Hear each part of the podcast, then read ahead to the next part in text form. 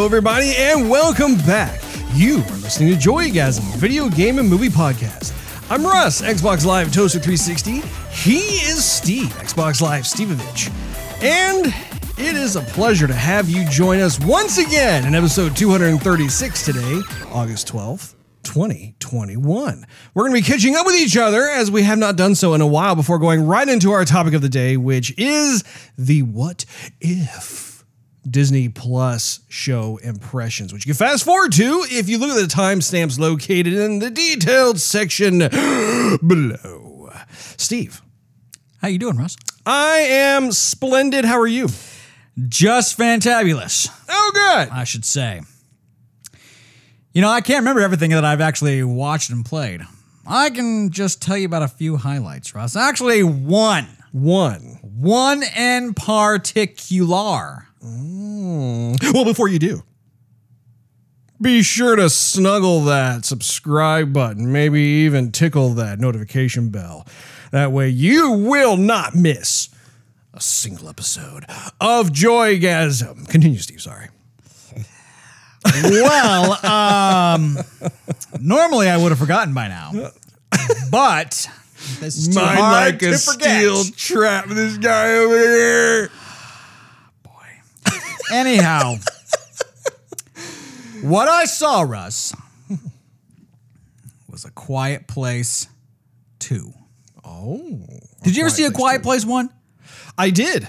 Did you like it? I, I it actually was extremely intense. I was very impressed by Yes. how uh, much of the edge of my seat my entire person's was taking up. Steve. Right. well, I'm happy to tell you that the second one is even better. Even better. I wouldn't say like I mean it's just as like intense. Yeah. Probably a little bit more tense. But Is the story just as like original and cool and all that? Yes, so I mean, it's not like the creatures are gone. Oh. I mean, it's still. I mean, it's a sequel, so I mean, they're they're still kind of there, but you know, the family knows how to deal with them Without going into spoilers, Without though, going into spoilers, have they mutated or perhaps evolved beyond the incredible hearing skills? wouldn't that be a spoiler? Well, now that you mention it, probably so. Anyhow, glad I stopped that one. Up brakes. Quick, get the e-brake on that one. But uh, uh, you know, I will say that that was a resounding maybe. That's where I'm gonna, that, that, that's where I'm gonna leave it. Right there, Steve. Yeah, okay. Um, you believe what you want to, Russ. Either way, you'll have to see it. Yes, So, uh, you're a big fan of the cinematography. I am a big fan of cinematography, framing, lighting. Yes, all very much fundamentals of good cinema. And this movie is no slouch to those random terms that I could probably not define.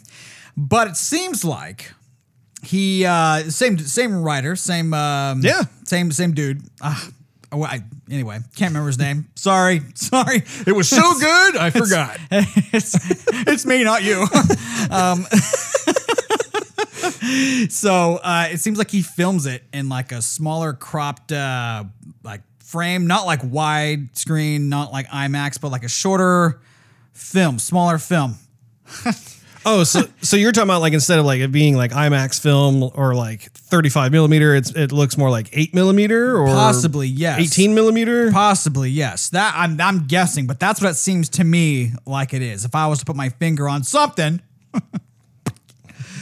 that might be it. I like to get your input, Russ, but the uh, the, the cinematography is is actually very good. There's a lot of very um, well filmed shots, like very you know, just really nicely framed shots with the colors and the perspective and everything. I just it's fantastic. It really is. Um, and I like where this story goes. You know who's in it? I I know a couple people like Emily Blunt and Sure, yeah. well, I'm I'm uh, guessing Uh. you're, you're I haven't seen it. Right. so yeah, that that'd probably probably be a big wild stab. Uh, and I'd love to tell you who's in it, but I can't remember his name. But Well, I wouldn't want to know anyway. Just I because know. I'll probably see it. what he's played in. Uh, he uh, is the dude who played. He played uh, well Scarecrow. I told you not to tell me. I, I, he- oh, he's in the movie poster. I haven't s- real. I, I really haven't seen the movie poster. Anyway, I'm glad he's in it. probably his best performance, Russ. Really? And I know that's saying something. really, He's very, very good. Very good. Very good. So, if you had to choose between the two films, which one did you like better? The second one. The second one. Yes. He said that without any hesitation. Did you see that, folks? No, see, the first one, it was it was good. I'm like, man, I'm, that was awesome. And I thought it was just like that. That was it. That was just the first movie. That's all we're gonna get. Yeah. And so then when we saw the previews for the second one, I thought that okay, well, cool. I guess they're making a, a second one. I'm yeah, cool. I'm I'm down. By the end of this movie, I'm like, give me a third one. I'm ready. I want to watch it tomorrow. Like it's that good. Well, and I think it's commercially doing well. Like I, Yeah. I don't think I've heard anything negative about it whatsoever. So your wish may just get granted, Steve. I'm telling you, you got it's it's not it's it's intense, but it's not gory. Yeah. You know, just like the first one. Sort Yeah. Of. Um, but yeah, no, this this one it um, watch it. Okay. Definitely, definitely watch it. Okay. I highly recommend it. Well, uh, I'm glad you saw it. I'm glad you highly recommend it because that, that that just adds fuel to my desire to see it fire. It was funny. I I, th- I think this only got released. When well, no, I didn't get released only in theaters because I saw it. Like it only came out like a couple months ago. Mm, yeah, I think so. I don't know how I missed it. I was wanting to watch that like opening day, and I and it just kind of came and went, and then we just wife and I were skipping through HBO Max and seeing what was there. We're like a Quiet Place 2. Like that's on HBO Max. What, are you kidding me? Well, and I Like, think yeah, let's watch it. I think when it came out, though, I, I don't recall what all was happening, but it it strikes me as if that period had quite a bit of activity going on, whether it was like for like this show or other things that were getting released and whatnot. Like I knew it had released, but I mean, even for myself. Being a fan, like I, I, I still haven't gotten around to seeing it yet. I still want to see it very much, but yeah, it's it's interesting how that all plays out. Yeah. So That I would say that would be the highlight. Um, we- we've been watching a bunch of other movies. We've been um, actually no, we we watched. I can't remember. I think it's Get Hard with Will Ferrell and uh, Kevin Hart. I remember their names. uh-huh. um, but so and that was actually pretty funny. Uh, pretty crass. Russ, don't watch that with the uh, first grader. okay. But it was pretty funny. That was good. And then we watched some uh, some older uh, Eddie Murphy movies. Oh, that's good. And I miss Eddie Murphy. Eddie Murphy's a genius. why has he not maybe he has and i just haven't noticed but where has he been? I believe he is enjoying the fruits of his hard labor over these many decades. i guess. Man he's got some energy though. He has a ton of energy. Oh yeah. my goodness. Like he I mean if he's doing impressions or what or he's just acting like himself like he's just beaming with i don't know i could i could never keep up with eddie murphy He's a method actor for sure. Like if, if I think about the various roles he has been in, his comedy has has a, a, a wide spectrum of capability. right So, and it's really interesting too to say that because if you watch him in some sort of interview, he's very like soft spoken and chill and, and very not loud 180 from Right. the the characters that he portrays in the various films. along with his stand up. He's I mean, his stand up is still pretty loud, but it's it's not nearly how he is in his, in his movies. Mm-hmm. Anyhow, oh, we'll uh, flip it back over to you, Russ. Thank you. What have you been up to? Thank you very much. In five words or less. I'm sorry. Go ahead. I'm going to fail miserably at that. well, I uh, that's three. Got two left. I have actually a number of films that I have been looking forward to telling you about. really? Really, really. The first one is the movie Old. Oh my gosh, you saw that movie? Uh, yeah, I, I, I'm, I really want to know actually how that is because after watching that preview when we were looking at it, I was like, mm, this is gonna toss up. So yes, do tell. I'm all ears. So it's definitely Old. it's definitely old. Yeah. old, yes. No, I, I was going to say there is strong inspiration that is clearly drawn from an Alfred Hitchcock movie, which is no surprise because M Night is known for. Right. I think he he was He's even interviewed several times where he talks about, yeah, I I think Alfred Hitchcock is my hero and and so on and so forth. So this is no different. He definitely had the whole scene pretty much take place on the beach. I'm not going to go into spoilers because it Sure. is still in theaters, so I don't want to ruin it for anybody. And I, I will say, so both my wife and I thought that some of the premise was good. However, the the script writing, the dialogue, I think is the the weak link when it comes to like just the entire presentation. And so, and I can't, I, I don't want to go into it because I, I don't want to s- spoil anything, but I think that at the end of the day, like there are certain parts that, that we were both talking about that were like, wow, that, that one part was actually really well done. Like we start getting into the, the movie, but then the very next scene, there would be issues again with either the acting or the the dialogue itself. And I think that's one of the things worth mentioning too is that I think we only recognized perhaps one actor out of the entire cast. Like everybody else we had never seen before. And I think that's a bit of a wild card as well, because obviously, when you have um, people who have done a number of films on their belt, Sure. they're a lot more dependable in terms of knowing what kind of performance you're going to get out of them. So it, like, it wasn't a bad movie. I wouldn't say it was necessarily a good movie either, but it was okay. It was one of those films where it's like, yeah, you know, we didn't regret going to, to, to see it. And honestly, it was nice to be able to go to the theater and just watch something. So there's that one, Steve. The other one is The Green Knight. Oh, you saw that one. I Did did. you see that here or in the theater?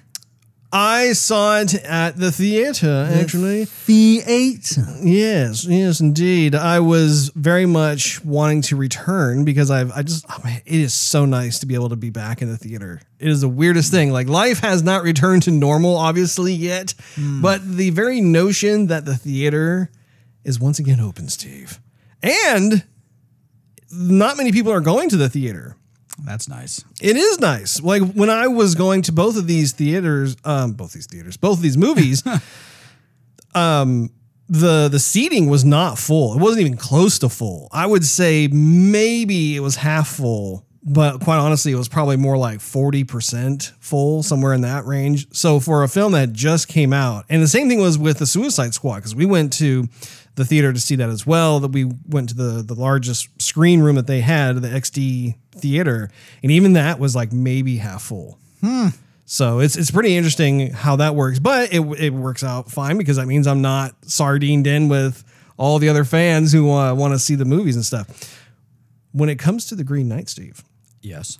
the Green Knight also was it was had a lot of potential, and unfortunately, the execution, in my opinion, fell a little flat because apparently the film is based off of a poem that was created long ago, and so they they, decide to personify the poem by doing this film.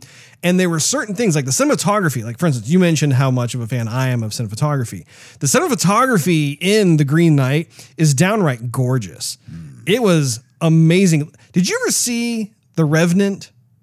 Yes. That's with um Leonardo DiCaprio. yeah, I saw that one. Okay. So you do you recall how a lot of the shots in that film it was it was it was a wide angle pretty much. Like if you think about like the various shots that you see of the wilderness and that sort of thing, you could really like drink in the wildlife and the forests and that sort of thing Sure. simply because they use more wide angle lenses, which was great because it just made you that much more immersed in that environment. The Green Knight does the same exact thing. They have um, this approach where you see this knight and he's trudging along on his adventurous journey and that sort of thing. And the sweeping vistas. I mean, both my wife and I were like, wow, this is really, uh, it, it reminded us almost like one of those ancient paintings that you would see at a like an art gallery or museum that, you know, the artist has taken a lot of time Sure. to create almost like a pattern of um, or make a pattern out of trees or of rock croppings or whatever. So it's like you're just looking at it and it's so busy, but it's not like overly busy, like in a bad way. However, it was a slow burn of a film, and unfortunately, that slow burn, in my opinion, snuffed itself out. Did the Green Knight say any poetry? No, No. no poetry. No. Well, that's disappointing. I might have uh, bumped it up a half a point.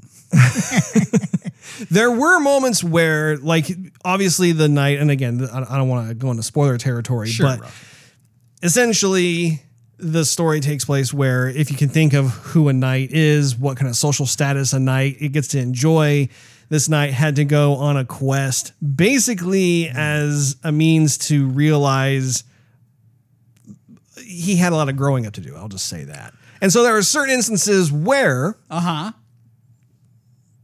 it was cool to see these types of life lessons and that sort of thing. But then there were other ones where I'm just like, yeah, but I'm not feeling that one so much. So, anyway, I for one am glad that I went to go see both those films uh, without you. Okay. At least he's honest. Well, just just because if I felt that way, I know for a fact, like you would just be like, Why am I here? Yeah, you, you would you would be looking at me with daggers, be like, "I hate you. Why did you subject me to this?" And make me buy you popcorn. You would be like, you'd have your tub of popcorn right there, and I'd be I'd be like watching the film, and like I just get this feeling like someone's glaring at me, and I look over, and you just be like, looking at me like just uh, with utter contempt. I'm out of milk duds. I'm gonna get angry in a minute. You owe me more milk duds. Yeah. Oh man. Uh, another thing I watched, Steve. Oh, there's more. Oh yeah. There's a lot more. I watched the Val documentary. Ah, yes, right. Have you seen? No, I have anything? not. I've, I've I've heard of it. I've seen it advertised. It's the Val Kilmer uh, documentary. It shows a lot of his footage. That uh, dude's like loving filming since he was a, a wee lad. Yes. And uh, so it's like hi- him documenting his life as he was uh, a young guy, and then probably a lot of backstage like footage of him behind like the movies that he was making, right? Or he starred in. I'm That sure. that's pretty much the the general gist of of the documentary itself. I thought it was really well done. First of all, I highly recommend if you guys out there, if you like documentaries, I highly recommend watching the Val documentary. It it isn't patronizing and it's also it's not filled with like oh look how cool i am. Look at my life. I'm so awesome. And it's also not the other way of like oh i had such a tortured life you know? Sure. it was just very realistic and and presented the material as is. And apparently val kilmer was and is this very prolific video recorder. I mean he took that thing almost everywhere he went. It didn't matter if he was on a shoot or if he was do, at a family function or if he was by himself or whatever he just always brought a video camera which i i mean i honestly think that's super cool because especially now that he's older he has i mean he literally i will say this in the documentary he takes um, the viewer to this like warehouse storage room that he has. He literally has like shelves and shelves of VHS tapes and film and everything else. I mean, it, it is a lot. He has boxes upon boxes that he's pulling, and it's all categorized and archived. I'm like, uh, the guy was serious about this. Seems like it. But I think too, furthermore, what's neat about it is so you get to peer a bit into his personal life when he was a kid growing up, like you were saying, and then you get to witness like how he was struggling as an actor to become an actor, and then you see him with his big break, which was essentially like Top Gun. Top Gun is what really put him on the map, and then after that, all of a sudden he started getting all these other jobs, and then it starts talking about more of the 2000s and and and leading up to present day where he has a battle with throat cancer. And so are you familiar with with that whole situation about how like he basically lost his voice like Oh he yeah, it's good. Yeah. he has to like plug up a he has a tube coming out of his Yeah, throat yeah. and all that. So um to give you an idea, I, like there was a moment there's I'm not going to say what happens, but there there is something in the documentary where they reveal something and I actually got teary-eyed. Um, and that's how much I found. I like. I was actually surprised. I'm like, I don't know this guy. I don't know anything about. You know, I have no Sure. close relationships with anybody who is in this documentary. But it was so well put together, edited, and produced that by that point, I was like, oh my goodness, I'm I'm literally I can feel my eyes welling up. That's crazy. So you can see it on I believe it was Amazon Prime is what I watched. I think it's on on. Amazon Prime. Yeah. Without seeing it, I mean that it's a testament to um, of not quitting. I would say Yes. because I, I haven't I've seen the preview and that's been it. That that's all I've seen of it. But I it's on my watch list. But I mean, I don't have cancer. And I could probably say if I did have cancer, I would be asking for a breakfast in bed, right? And then like little like pictures to color, right? So Sure. Val Kilmer's making a movie and he can't even speak, right? It, just speaking it for him is quite the task. Yeah. Uh, and so, but but it just shows that um, you know if life knocks you down, that doesn't mean you quit. That means you still do something with what you have left. Right. Yeah. And what I think is crazy too is how when you see him in present day, he's filled with energy. Like Sure. like he's he's just as as uh, mischievous and and filled with fun and and wanting to play jokes on people and that sort of thing. But it's such a contrast to how his voice sounds like when he's when he tries to speak and that sort of thing. It makes him seem a lot older than he actually is, and he's he really is filled to this day with just a lot of vigor and life and everything else. And he has his family, like he has his kids and stuff, and he's really helping to push them through their college uh, education and that sort of thing. And he's taken on art. Like you learn certain things, for instance, like um, he has a, a, a big love for New Mexico. So he bought a property way back uh, in New Mexico, and he he wears some of the stones that are unique to that state. Kind of, I can't remember. I'm so bad at knowing the names of, of rocks and whatnot, but like those, it was like those blue marble stones. You're such a terrible geologist. How dare you? I will have you know, I got a whopping C plus in geology. C plus plus, almost a B minus. Anyway, highly recommend you check that out, as well as anyone else out there who enjoys a good documentary or is a fan of Val Kilmer, because it was just man, uh, I, I was I was very much inspired by that, which then led me to watch Heat.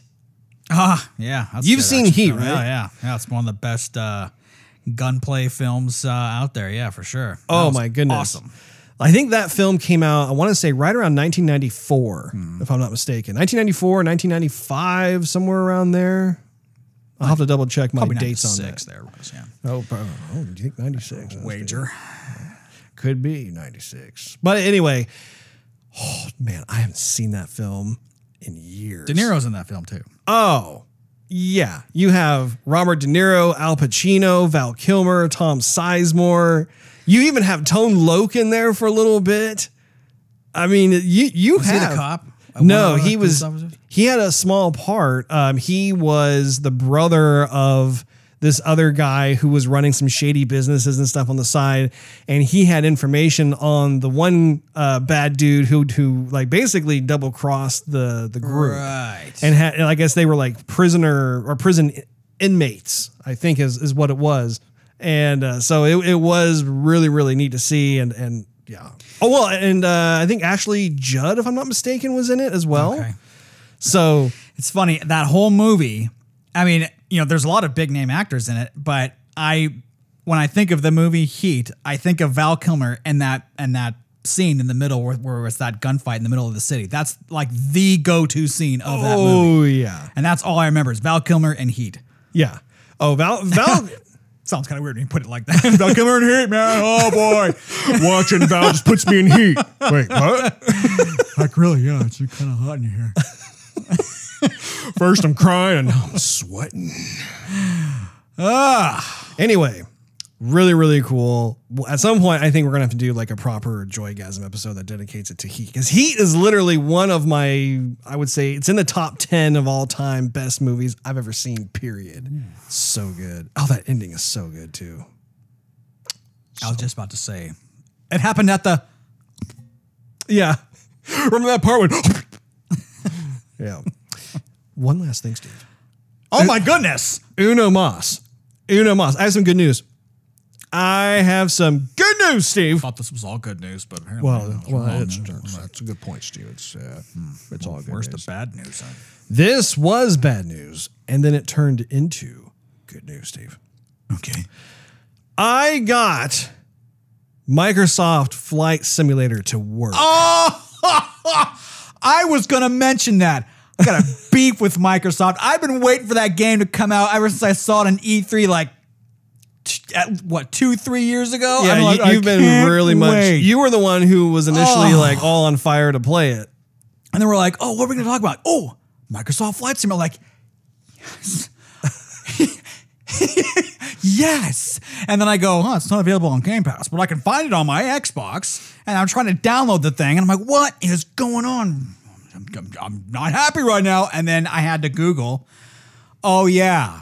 It's like the next gen title Yeah. for Microsoft only. Like, okay, yeah, the other family of Xbox games where it's kind of available for, but yeah, no, not this one. Yeah.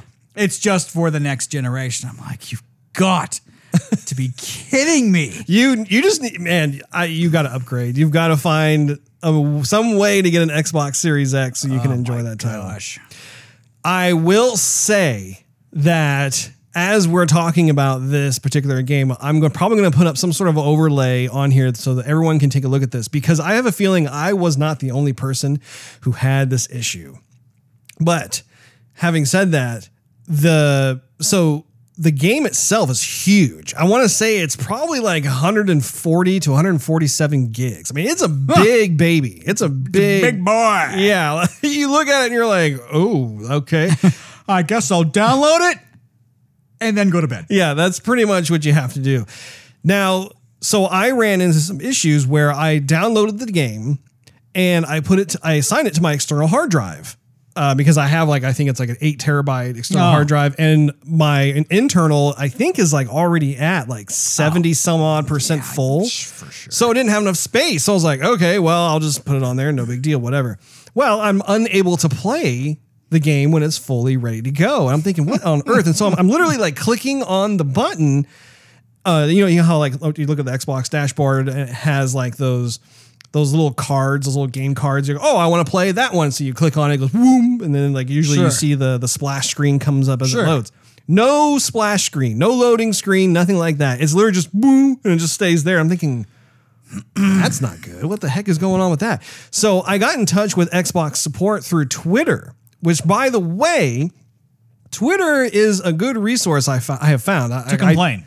yes. But I didn't realize that actually Microsoft has set up a very proactive group on Twitter. So if you have any kind of Xbox issues or game related issues, that sort of thing, you can contact you. You just look up Xbox support on Twitter, and they will get back to you and reach out to you and that sort of thing. So that's what I ended up doing was I, I explained the situation, and let me tell you, it was a process of elimination.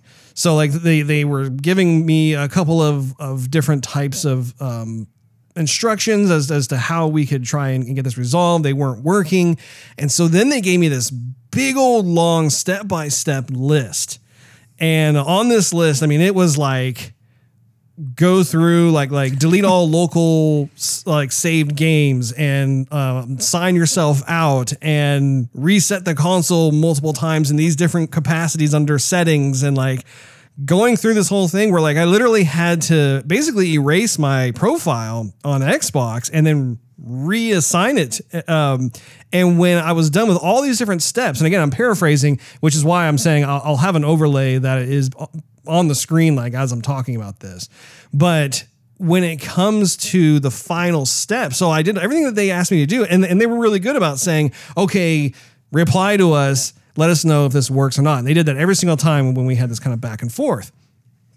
I realized that when that was all said and done, I tried to execute the game, tried to launch it.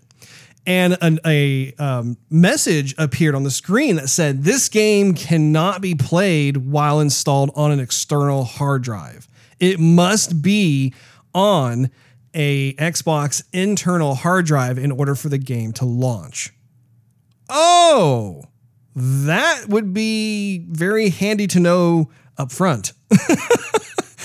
and I, honestly, I don't even know if they knew that at, at Xbox support. I, I have no idea like like what the deal is, but I have a feeling that game has had, I think, a bit of some issues, not major issues, but just some issues coming out where it's just it has not been a seamless transition of like, oh, we're going gold and here it is, enjoy the game, that sort of thing. Well, I guess it's good I'll wait. so as to not be frustrated.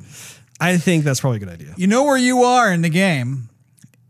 You are waiting to get through security. You haven't even boarded the plane yet, even to fly it, Russ. That's where you are.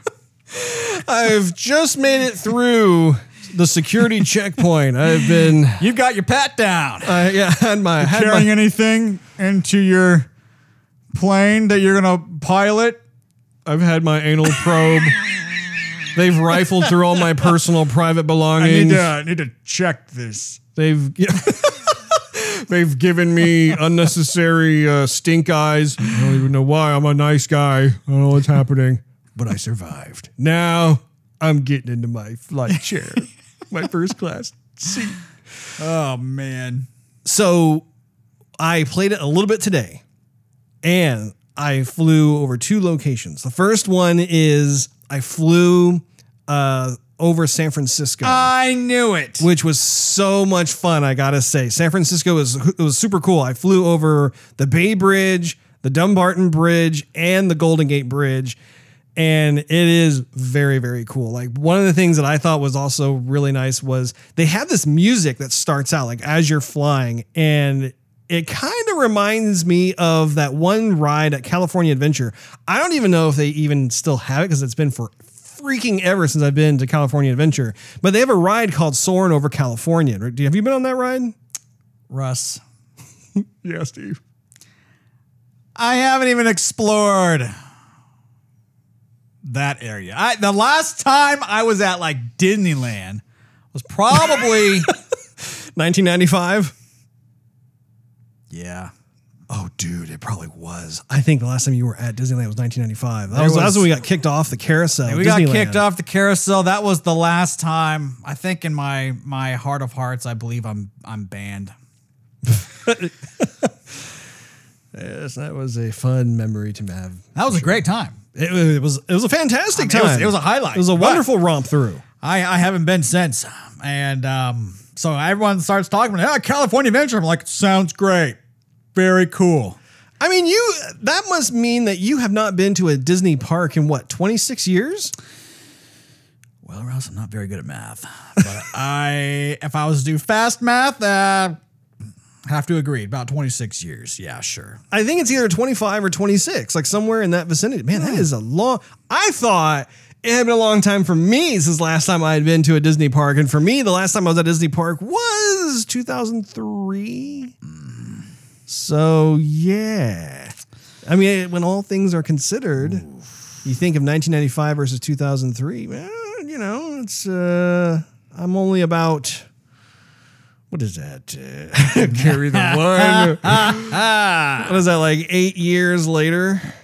So yeah, I, I, think we're overdue for a little Disneyland adventure action. However, they have a ride called Soaring Over California. Sure. It's really cool. I don't know if it still exists, so you may be out of luck, unfortunately.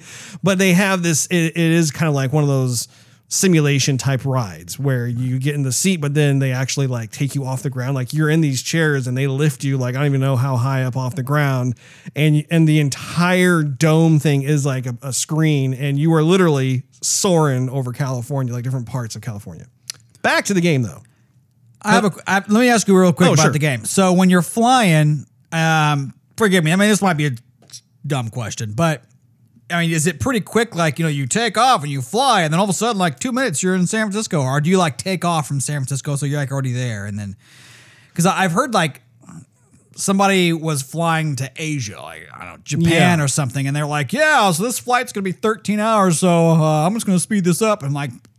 I mean, that's kind of cool and kind of not cool at the same time. So the game has a lot of different options, which I appreciate. I Yeah. really like that. So th- you can be instantly already in the air, which I believe they call it like discovery flights or something like that. But you, they have like certain cities or landmarks throughout the world that you can choose. And so, like for instance, like San Francisco is one of them, and that's what I did because I didn't know really how involved the the takeoff process was going to be. And so I did that, and it was great because then I got to fly. I mean, I I flew over like where the tunnel is that that takes you into Marin County. Sure. And it was crazy to see it from the top view because that's the tunnel that we always hold our breaths when we go through. and then I see Sausalito and I see Marin. And then going further um, northward, I saw uh, Novato. Uh, I didn't. I didn't make it too much past that because then my wife came in and she's like, "Show me Mount Tam, where where you proposed." I'm like, "Okay." So the whole flight's like, Where were you flying? A 747 or what are you? No, it was just one of those single prop engine No. type of planes. Nice. And I don't even know if there is an option in the discovery mode, like discovery flight or whatever. I think they just kind of plop you in or No. whatever kind of thing you go. But again, that that is just one mode. Like you, it's it's honestly the UI is a little similar to Forza, where you have all those different cards laid out in a UI, and you can choose like, oh, I want to take off from the ground, which I did. The second time I played it, I was actually taking off from Dallas Fort Worth Airport. And so I'm on the tarmac and I'm trying to figure out like how to get the plane to like take off. And and again, like if you want it to be super realistic, you can have all of the stuff go to manual and there's no assistance whatsoever, or you can have some assistance, and, and that's what I did because I have no idea how to fly. So it was was it was really cool to be able to take off from the tarmac, and uh, then I flew over uh, our neighborhood, Steve before landing at a local airport and I didn't know how to brake. And so I proceeded to go beyond the tarmac and uh, continued flying. Well, not flying, but I was literally driving it like a car before I realized, oh, I was pressing the accelerator button, not the brake button. Oops. Can you fly Virgin, Russ? Fly Virgin. Is there a Virgin Airways available to you? I wish there was, Steve. That sucks. I wish there was.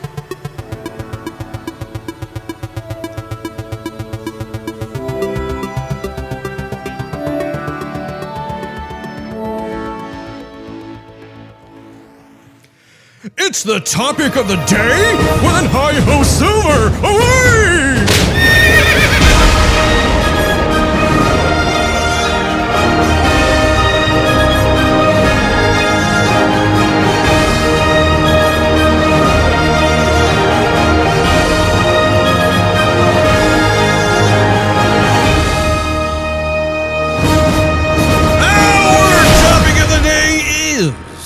The What If Disney Plus show impressions. The first episode dropped yesterday as of this recording, and we are very much looking forward to being able to go into spoiler territory immediately and give our thoughts on the film. Before we do though, Steve, Spoiler alert. I love me some. Uh, no, no, I already gave the spoiler. Spoiler warning. I just, you know, when I think about high hoeing my silver, it's just it's great. You gotta have that slap. You gotta have that like, along with a horse neigh. yeah. Very nice. Very nice, Steve. Very nice. I practiced that, Russ. Did you? I figured no practice was necessary. Hmm. Steve, what did you think of episode one of What If? You know, I enjoyed. Well, let me get this out of the way first, Russ. Okay, Steve. My one criticism of the of the show is that it's gone way too blisteringly fast. I'm like pumping the brakes through the whole thing, going slow down. Let's let's take it easy. Let's let's see a little bit more. Let's not go so fast. I mean, I think they might have been like, okay, we just want to show you what happens if if Captain Carter was Captain America mm-hmm. and not Steve Rogers, which I get it. They don't want to rehash the entire movie and have it be an hour, hour and a half, whatever. Well, and it could be that the the show itself is episodic, where like perhaps episode two does not begin where episode one leaves off. Maybe like they go somewhere completely different. Like remember that old show Tales from the Crypt? Where, Yes. obviously, like that's more of like a horror type of genre than what this is. Not even the same thing. Yeah. not thing. but in terms of it being episodic, like if you recall, like they had like just it was story after story after story that didn't tie into each other. It was just these standalone episodes, and I have a feeling that's probably what they're doing. Well, I, hmm, but I think they're going to progress into like other um, of the Avengers movies because you're going to see other heroes that jump in there. Yeah. Um, so I don't think it's going to be like necessarily all like Captain America, um, Captain Carter sort of thing. I think this ended up being what Captain America was as a movie, but with with Agent Carter in there, Captain Carter. Sure. So, um, that being said, though, I mean, I wanted to see, I wanted them to slow it down. I really wanted, I was enjoying it. I thought it was written very well. I thought animation was was beautiful. Oh, I was, an- I was really enjoying myself uh, watching it. I was was wanting them to pump the brakes. I thought it was going way too fast, and then when it was up, I'm like, okay, fine. I mean, I I liked it, but I want to see more of this one show before we continue. But that was my only criticism. I I um. I always liked Agent Carter. Yeah. In the first Captain America. And um, I mean, after we we see that, we barely ever see her again. And I I wanted to see her more in a movie. I wanted uh, I, I was hoping she would pop back up in the in the multiverse. So um I I like it. I did. Cool. Yeah, let's talk about the art animation. The art animation I was really impressed with. I was I wasn't sure what to expect necessarily. I knew it was going to be animated. I just I really didn't see anything leading up to I mean, I think I think I saw maybe like a little clip on Instagram or something a couple days before it, dropped, but I really love the style. It's got that it's 3D, but they got that like 2D shader on top of it. Really love how all the characters and scenes flow as they're go as they're moving and whatnot.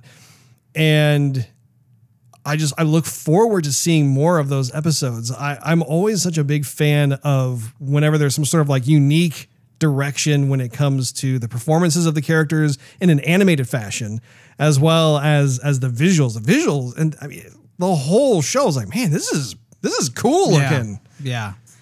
And then they they had the all star cast too. Like everybody, well, I mean, yeah, the the, per- the person who voiced Steve Rogers wasn't um, No. Evans, Chris Evans, but uh, You had a he- lot of other people who reprised the roles. Yeah, Stanley Tucci was in there too, I- and and I was actually looking forward to him. You know, I didn't know what was going to happen, but I thought, okay, if his character doesn't die, that would be cool if he was in it longer.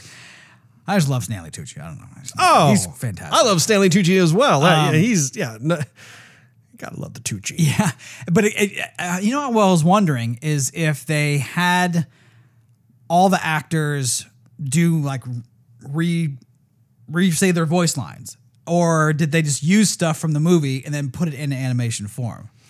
Yeah, I'm not exactly sure. Because I think because I looked it up on IMDb and Chadwick Boseman is in it, and I I mean like he can't voice his lines. Yeah, clearly, uh, then then they're pulling from previously recorded Right. material, and or that might have been just from him too. I mean, so maybe everybody else did some lines as well. the other thing too to keep in mind is that the voice lines were probably done before the animation started. Like the animation takes a while. Like it's not just like oh, I'm going to press a couple of buttons on the keyboard and it's done. Like it takes a while. So I have a feeling those VOs were recorded several years ago before they started this whole thing. Having said that, I don't know if uh, Chadwick was still alive then or not. Right. Um, so, but no, I want. I have a number of different things I wanted to cover with you with regards to this first episode because they bring up quite a few different things. I'm gonna look at my show notes real quick. The first thing I have on here is I want to talk about the concept of mixing up the characters and have them take on basically like like each other's roles, right? So th- this was something that is no surprise. This is what, or I should say, how this particular show was advertised. The whole notion of what if, what if certain characters were suddenly these other characters that we as an audience have been conditioned to come to to just associate these these different actors with these these roles or these different characters as these different roles. So my question to you is, is is what did you think? Well, I guess we could start off with uh, with Agent Carter. You know, in the the original MCU canon, Agent Carter is um, an agent from from Britain who is you know basically um, Steve Rogers' main love interest. She's there when he goes into the machine and takes the serum and then um, becomes a super soldier. And now we see her actually go through due to like a series of, of, of events that transpired a bit differently. And now she has taken on the mantle of Captain Carter, leaving Steve Rogers as more of like the little shrimpy kid. What did you think of of that particular sandbox idea? Role reversal kind of thing. well, it's it's kind it's not exactly role reversal, but I I view it as like it's it's it's a creative sandbox, and uh, it's I think that's what is really cool about the name of the show because we've all done that before. Even when we were younger and we were collecting comics, we would be sitting around like, oh man, what if Sure. like so and so was this and this thing happened that caused the space time continuum to get all screwed up and yada yada. I mean, that was one of the big things about even Back to the Future too was seeing the alternate 1985. Who didn't think that was like super fascinating? So, what did you think of of Captain Carter? Um, this might sound a little bit odd, but I mean, she she really fit what I guess I would like a strong female lead to be. Um, you know, like like Wonder Woman, for example, in the first Wonder Woman, um, where she's strong, she's doing the right thing, but um, she's still a woman, you know, and she still sees the good in people. Like she saw the good in Steve Rogers, and I like that, and that they scripted her that way because um, we all want to see her kick butt. You know, we want to see her throw the shield around. We want to see her save the day. We want to see her, you know, beat up some Nazis. I mean, of course, that's what we're signing up for. Yeah. Um, but we also don't want her to abandon the character that we saw from Captain America either. And so they tied it very well um, into uh, that this new you know Captain America, this new female Captain America. And so I was completely down for it, and I I, I kind of liked seeing Steve Rogers as um, the shrimpy kid, but still have the big heart that Have that he the had. warrior spirit, have yeah. the warrior spirit, and uh, try to do what he could to participate in the war, to, you know, fight for his country and do his part, I guess, you know, quote unquote. Uh, so I was completely down with it. Um, I will say though, uh, if I transition from from Agent Carter just for a, a, a second, I was a little bit. It was a kind of a toss up when uh, Stark made like a primitive Iron Man suit for him or a primitive War Machine. I was like. mm, The Hydra stomp, stamper or yeah, stomper? Hy- Hydra Stomper. Yeah, Yeah. exactly. I thought, okay, I can kind of see it, but maybe a little bit too soon, possibly. You know, what do you mean too soon? because I mean that kind of takes a little bit of the the steam from Iron Man away. Even though even though it's still Stark. Well, okay. The, so my takeaway from that was that the suit was not an Iron Man suit. That suit reminded me more of Ironmonger, which was the the bad suit. If you recall in the, in the first Iron Man movie, when Tony Stark is fighting his boss, he is essentially able to Frankenstein up a different version based off some of the the leftover blueprints and stuff that Tony made while he was in the cave, and it became almost like the like this this Ironmonger thing. I don't know that with 100% certainty. It could very well be maybe it was the initial Iron Man suit that Tony Stark made in the caves. I, I just I need to look at do like a side by side comparison of the silhouettes of, of both of those machines because I don't know I I, could- I, could- I could waffle back Yeah. or, or, or forth on, on that for sure. But you you say you didn't care for him actually uh, going into that that type of uh, role. it's you know it, it's a it's a double edged sword because yes, I thought it was cool because we saw Steve Rogers participate in a way he knew how. I Yeah. mean, he's not going to be able to hold a rifle for very long because he's not strong. He's he's he's weak. And so that means he's either going to have to like sit behind a desk and do something or he's going to have to pilot something, right? Mm-hmm. And so, I mean, it kind of makes sense that this will be the, you know, the thing for him, but it just reminded me of Iron Man, which he's not Iron Man. You know? Well, and I think that this is going to be a reoccurring thing. I, I know what you're saying. And I have to a certain degree that type of response as well, where I'm I'm looking at a particular character. And again, I'm so conditioned, like if I see like any kind of like Iron Man looking suit, I just automatically think that's Tony Stark. And I think that's what's fun about the show is that it literally just places that whole notion on its ear. And suddenly I'm like, her, what the wait, that's the what? And, and but I, I think it's it's it's a healthy exercise in a way because by the end of the episode, I don't know how you felt about um, seeing Steve Rogers in that suit, but by the end of the episode, I was starting to become more comfortable seeing him in that type of, of scenario. In fact, as an aside, one of my favorite shots from the show was when Captain Carter jumps onto the back of the suit as he takes off from oh, like the, the hangar. Yeah, That, was, a really cool visual. I, I dig that a lot. When it comes to Captain Carter's suit, I thought the suit looked awesome. Yeah, she was. It looked perfect on her. Um, and, and you know what? I think I'm not sure it would have been as good either if this was like a full fledged, you know, film, Right. like not not CG. You know, I think this had to be uh, CG in a way I agree. because of the way that they wanted to tell the story, and I think it's it's perfect the way they did it. Yeah. I don't know. I that's just my two cents. Well, and I agree. I think that it's it's a very unique approach to be able to have again with the MCU we have yet to see this type of approach with regards to high production value animations. And there have been like certain cartoons and that sort of thing that have existed in the past. I mean, like we've all seen like the Spider-Man show from uh, the 90s or like the X-Men show. I mean, they have certain things like that, but but that's not like under the the supervision and helm of Kevin Feige with the MCU support. I mean, one of the things that I did not have time for that I wish I did was I wanted to find out who actually created the animations. Because I have no idea if they did that in house, like if they literally hired a bunch of artists and animators in, within uh, Marvel Entertainment and said, okay, we have this really cool series, we want you to focus on this, or if they outsourced it to some sort of amazing vendor. I, I, I will. I think the next time we talk about it, I, I should have that that information. But now going over to Peggy and Steve's romance. Yes. Okay. So this is one of the things that I have. I, there's like a little fly in the ointment for me for this. I want to know if you feel the same way. Okay. When I think of the original Captain America: The First Avenger live action movie, Uh huh. you see Steve Rogers meet Peggy Carter, and you know they're, being friendly and cordial and diplomatic and stuff like that.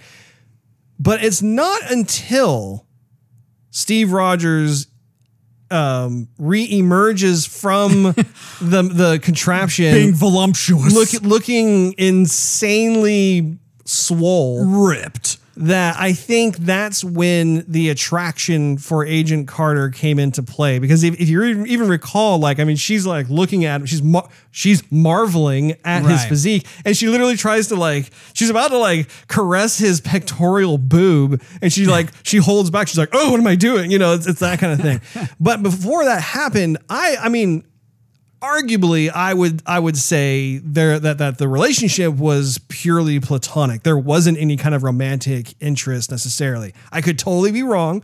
I I will need to to rewatch that movie and see if there was any indications. But really, I I think it was more platonic because she saw him for who he was, which I mean, he was like this little shrimpy guy. He had, I don't know if he necessarily had physical ailments, but he was a fragile dude. She respected his warrior spirit, but it was interesting how they continued to play up the romantic side of things in this cartoon. What'd you think? Yeah, they did. Um, I'm trying to remember back to uh, the first Captain America, and I I think I remember seeing it more with him than her. With her, it, it she did show him. It way- was restrained. yeah, it was. It, yes, It was w- there, but it was restrained. Like, like, like the, the, the proper British way. Don't want to be able to fall out there. Continue, Steve. I didn't even understand what that was. I'm like the proper. I'm like the proper British word is.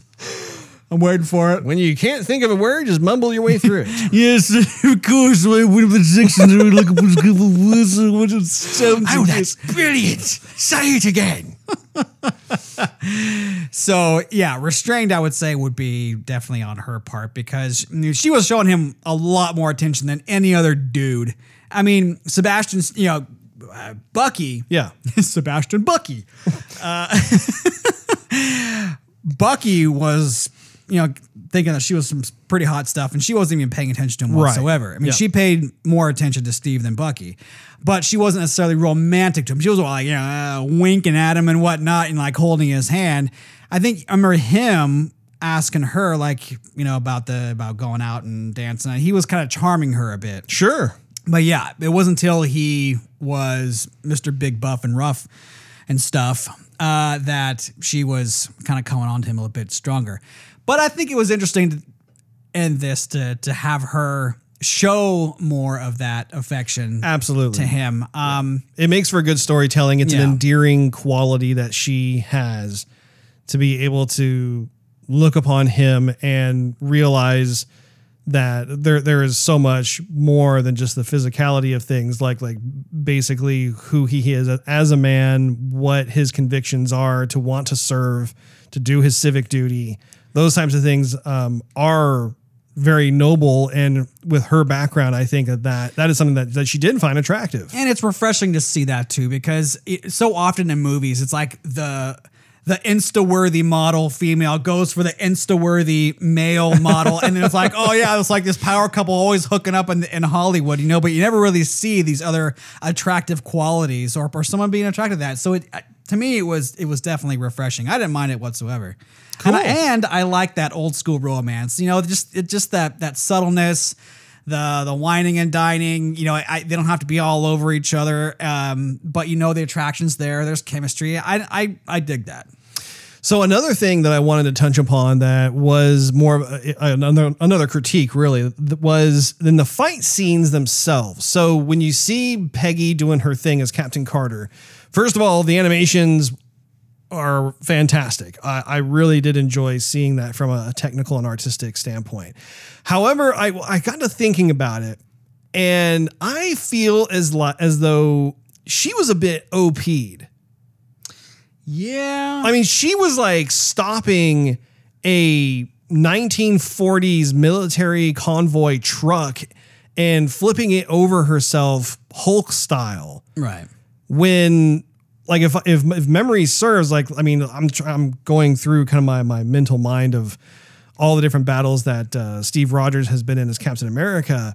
I think the closest thing that I can think of is like I maybe in Avengers Age of Ultron I think maybe he tossed a motorcycle at an oncoming military convoy truck, like troop carrying truck or something like that. But I, I, I don't think he did anything remotely close to that. Right. Like maybe you can think of him during the scene. I think it's in Winter's. It's either in Winter Soldier or it's in Civil War. I can't remember which one it is. But he's holding on to that helicopter for a minute. Like remember how the helicopter's trying to take off. He's holding on to the, the landing pad, and he's do. It's like that that perfect uh, opportunity to like show off the biceps. He's like.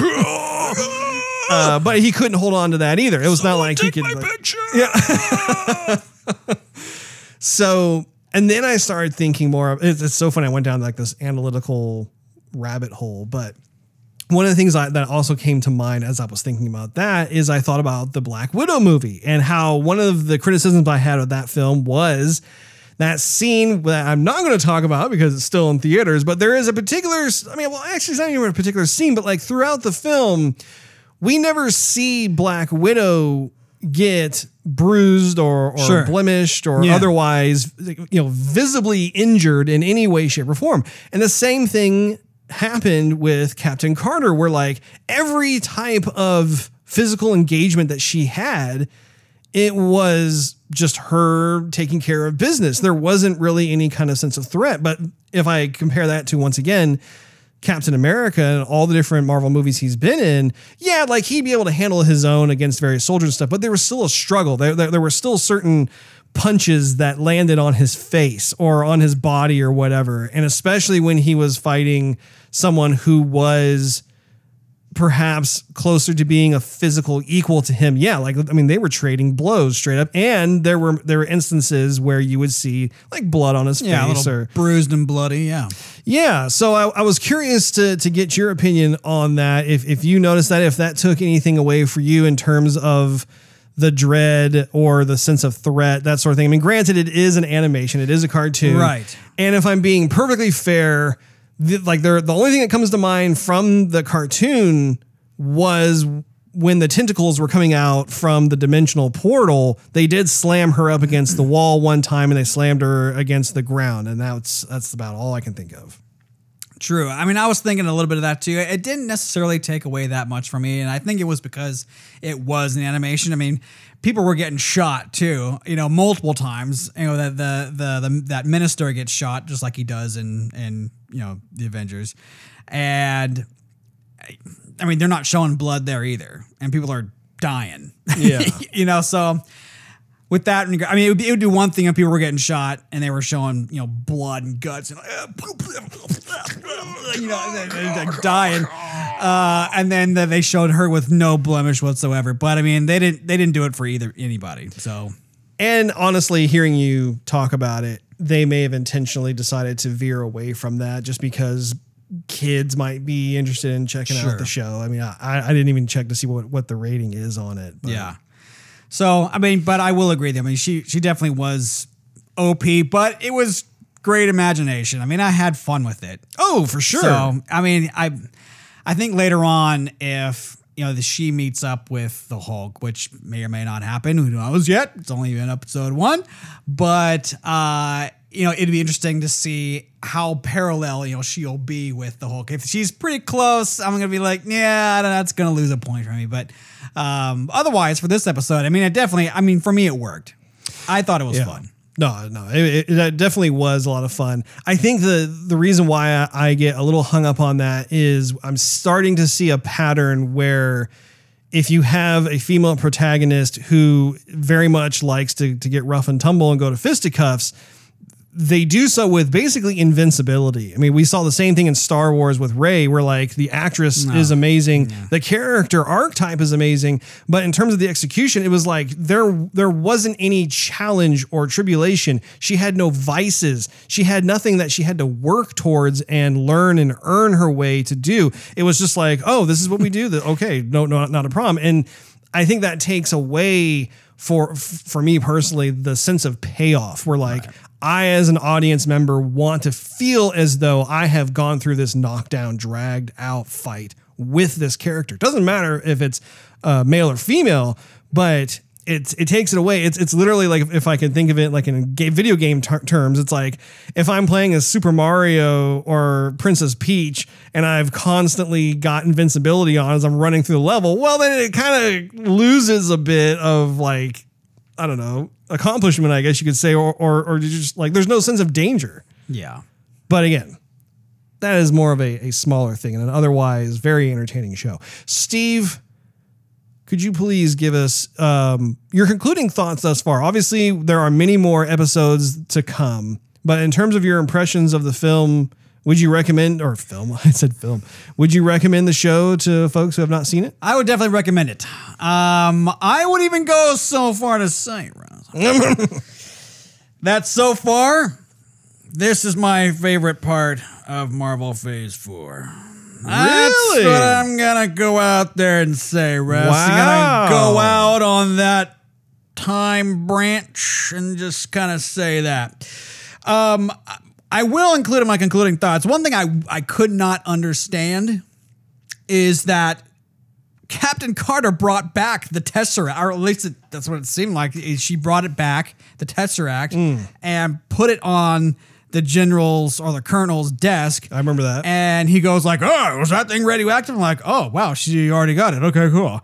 And then you go fast forward to Red Skull, and he's like, "Okay, here's we're gonna power this up." The and it seemed like it was the same Tesseract, and it was It did seem like, like- there were almost like two Tesseracts, didn't it? yeah, I'm like, did I miss something? And then I rewound it and kind of watched both scenes again, and I still don't understand what happened. Yeah, I'm not exactly sure. Respond in the comments below if you know what happened. Fill me in. Yeah, definitely. If, if, you- if, if you can can kind of clear the air on that one, we would definitely appreciate comments. We, you know, and that's the thing. We, we love we love comments. We want comments.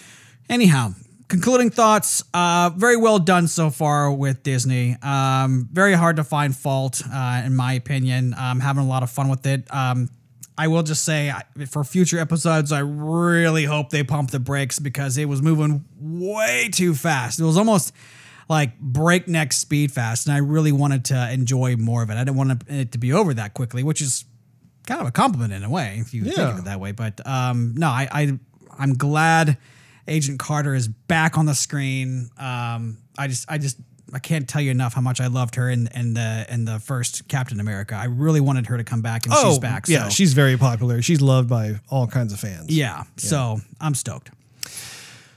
I personally could not really say it much better than what you've already said. I think that the the show itself is refreshing. I personally really love this platform of Disney Plus in terms of what they have shown us so far. They've really been able to to take opportunities to be able to explore certain things that quite frankly have been conversations that fans have had after they've seen a number of the MCU films and, and wanting to fill in certain types of side story gaps and that sort of thing. But I really have been enjoying what they've been doing so far with like WandaVision, with Loki, with Falcon and the Winter Soldier. Now we have What If, and there will be um, Hawkeye that's coming out later this year. So it's it's definitely uh, really really cool because again it's it is a sandbox. I think Disney Plus itself acts as a bit of a conduit to that sandbox and then when when looking at these various shows it it's I don't know for to me it's fodder for the brain. It's like food for thought. I think I think it's really fun to be able to examine these beloved characters in different ways and capacities and mediums. And I, I just I I for one am, am very much looking forward to seeing what what comes next. You know, like like and honestly, I kind of hope that this is more of that episodic type of thing where like the next episode maybe we don't see Captain Carter at all or Steve Rogers. Maybe like they focus on Doctor Strange and Black Panther or who knows what. I mean, they have a huge roster of characters to play with. Yeah. That wraps up this episode of Joygasm. Thanks for hanging out with us. If you enjoyed this episode, we invite you to check out patreon.com slash joygasm, where you can enjoy exclusive perks and early access to the show. Not to mention, it continues helping us monetarily do what we love to do. Also, make sure you caress that subscribe button. Maybe clang that notification bell. That way, you will not miss a single episode of Joygasm that drops once a week, every week. And while you're at it, do a search for Joygasm TV on your favorite social media platform of choice.